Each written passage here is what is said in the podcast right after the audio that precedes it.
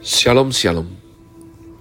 Selamat hari Selasa 6 Desember 2022 Kembali jumpa bersama saya Pendeta Caleb Hofer Bintor dalam anugerahnya Penuh sukacita sampaikan pesan Tuhan melalui Grace Words yakni suatu program renungan harian yang disusun dengan disiplin kami doakan dengan setia supaya makin dalam kita beroleh pengertian mengenai iman, pengharapan, dan kasih yang terkandung dalam Kristus Yesus Sungguh besar kerinduan saya bagi saudara sekalian, agar supaya kasih dan kuasa firman Tuhan setiap hari tidak pernah berhenti menjamah hati, menggarap pola pikir dan paling utama hidup kita boleh sungguh berubah menuju Christ likeness. Berada dalam season winter dengan tema bulan ini Glorify the King through the Church. Chris Word hari ini saya berikan judul Wonderful Mind, bagian yang ketiga. Wonderful Mind bagian yang ketiga. Ya, pola pikir yang tajam, yang mentakjubkan. Ya, kalau mengikut Tuhan dengan betul saya yakin Tuhan itu adalah permulaan pengetahuan, permulaan hikmat, itulah takut akan Tuhan. Mari bergegas kita membaca Amsal 2 ayat 3 sampai dengan 5. Yes, if you cry out for discernment and lift up your voice for understanding, if you seek her as silver and search for her as for hidden treasures, then you will understand the fear of the Lord and find the knowledge of God. Ya, jikalau engkau berseru kepada pengertian, dan menunjukkan suaramu kepada kepandaian. Jikalau engkau mencarinya seperti mencari perak dan mengejarnya seperti mengejar harta terpendam, maka engkau akan memperoleh pengertian tentang takut akan Tuhan dan mendapat pengenalan akan Allah. Lukas 8, 18 sekalian kita baca. Karena itu perhatikanlah cara kamu mendengar karena siapa yang mempunyai kepadanya akan diberi, tetapi siapa yang tidak mempunyai daripadanya akan diambil. Juga apa yang ia anggap ada padanya. Nah umat Tuhan kemarin saya sudah jelaskan bagaimana otak kita berproses, berespon. Ya, data itu diolah di benak kita bahwa dalam satu kalimat yang simpel saja terkandung gabungan dari informasi yang berbagai macam.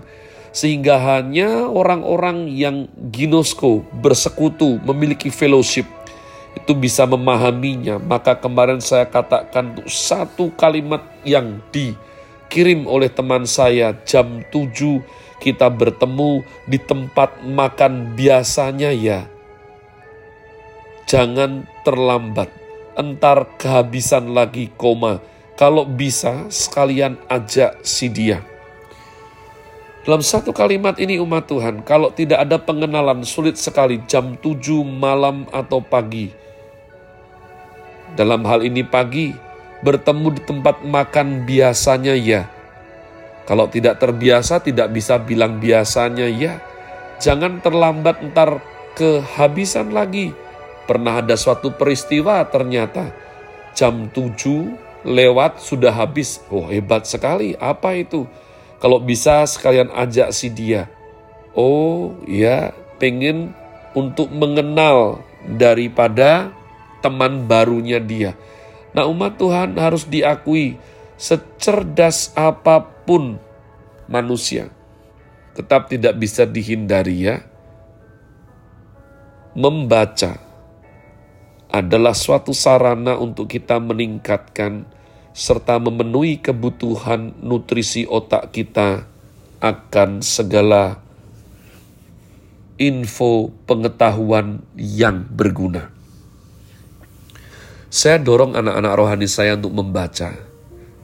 Generasi di mana kita hidup sekarang ini, ya, itu sudah bergerak terlalu cepat. Bahkan saya dibilangin kalau main tayangan di medsos itu satu menitan. Baru nanti kalau orang itu mau cari bentuk fullnya, dikasih tautan. Tapi mereka terburu-buru semuanya.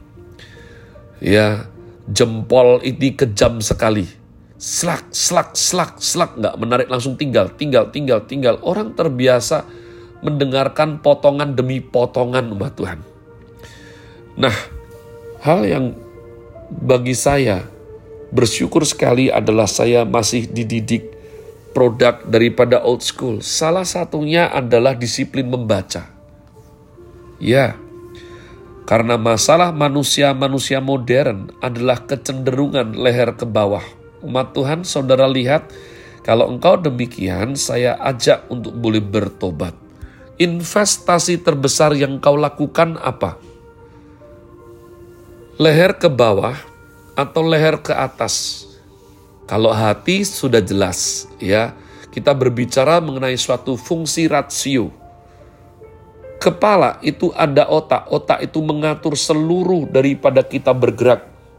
Saraf, kognitif, motorik, semuanya lewat otak. Bagaimana hati kita itu boleh menerima semua asupan informasi untuk diolah, juga adanya di otak. Walaupun Roh Kudus bergerak di hati, ya.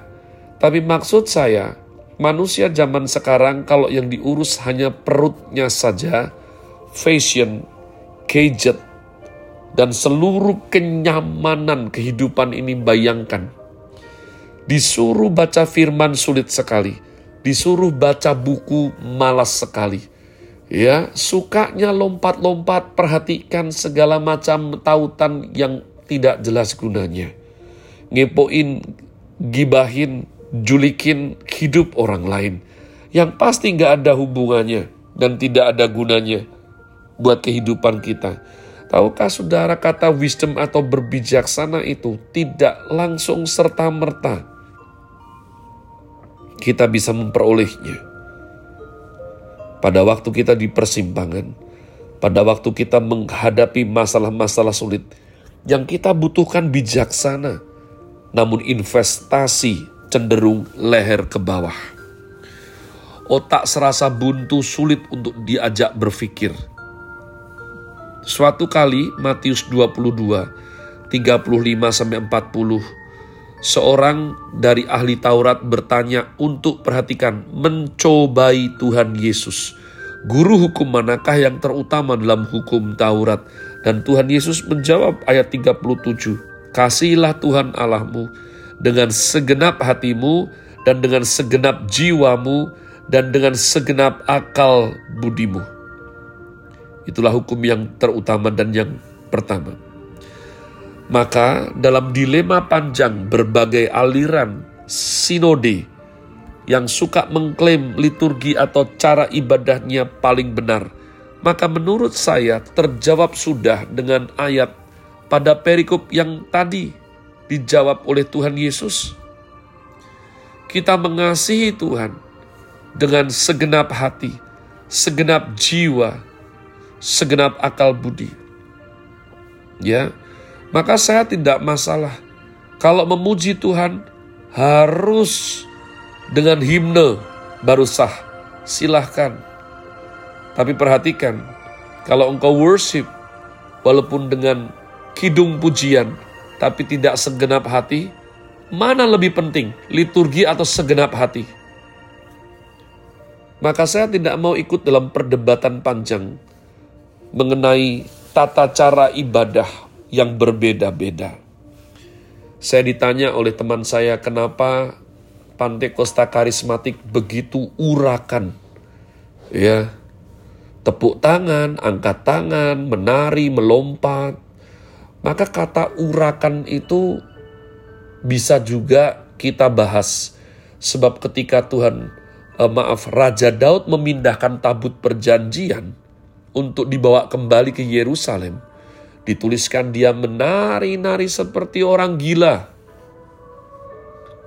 Sampai istrinya pun itu rasanya malu. Tapi aneh, Tuhan disenangkan. Polemik bukan? Ya. Jadi, saya tidak mau sudah tidak usah. Maka saya berpegang, kalau kamu mau lagu tenang, silahkan. Kamu mau bersemangat ekspresif seperti karismatik, silahkan buat saya. Gak angkat tangan, silahkan. Angkat tangan, silahkan. Harus disuruh WL bangkit, berdiri, atau nggak usah disuruh berdiri ekspresif, silahkan. Menurut saya pribadi, no problemo at all. Ya, karena Tuhan bilang, yang penting adalah apa? Segenap hatimu, segenap jiwamu, segenap akal budimu. Bagaimana kita mengerahkan, menggali, menggunakan segala potensi segenap-segenap tersebut yang Tuhan sebutkan demi membangkitkan dan mengekspresikan komitmen penyembahan kita, iman kita sepenuh hati. Seturut level disiplin kita masing-masing. Silahkan. Ada orang yang duduk-duduk, angkat tangan saja merasa sepenuh hati.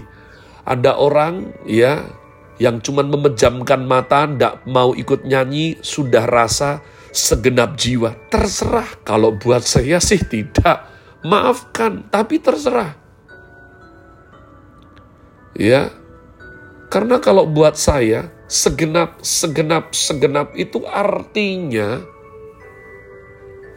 saya akan melakukan segenap tersebut untuk pribadi yang mati bagi saya. Jadi umat Tuhan, bagaimana liturginya? Saya rasa titik pentingnya adalah melakukannya sesuai mandat Tuhan tadi. Segenap hati, segenap jiwa, segenap akal budimu. Saya berdoa untuk kita bisa memahami hal ini, ya dan kita boleh sungguh-sungguh bertumbuh. Pola pikir kita ini ditaklukkan untuk mengenal Tuhan dengan dalam dan benar. Have a nice day. Tuhan Yesus memberkati saudara sekalian. Sola. Grazie.